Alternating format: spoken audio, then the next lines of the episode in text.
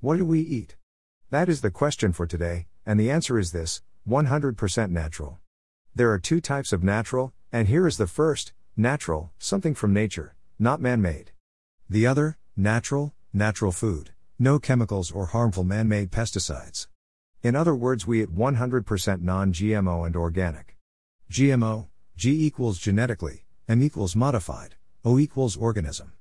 That means that humans are taking God's wonderful perfect creation and modifying it to grow bigger or better. Does that make any sense? The chemicals are supposed to kill bugs, and they do, but they also kill you. They harm our world in a way that can hardly be reversed. The other question for today is this Do you want to eat that harmful junk? The stuff that is Satan's food.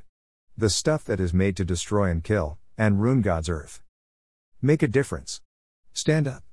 Don't let your health and the world's health go to nothing. If you agree, say so, tell me in the comments below.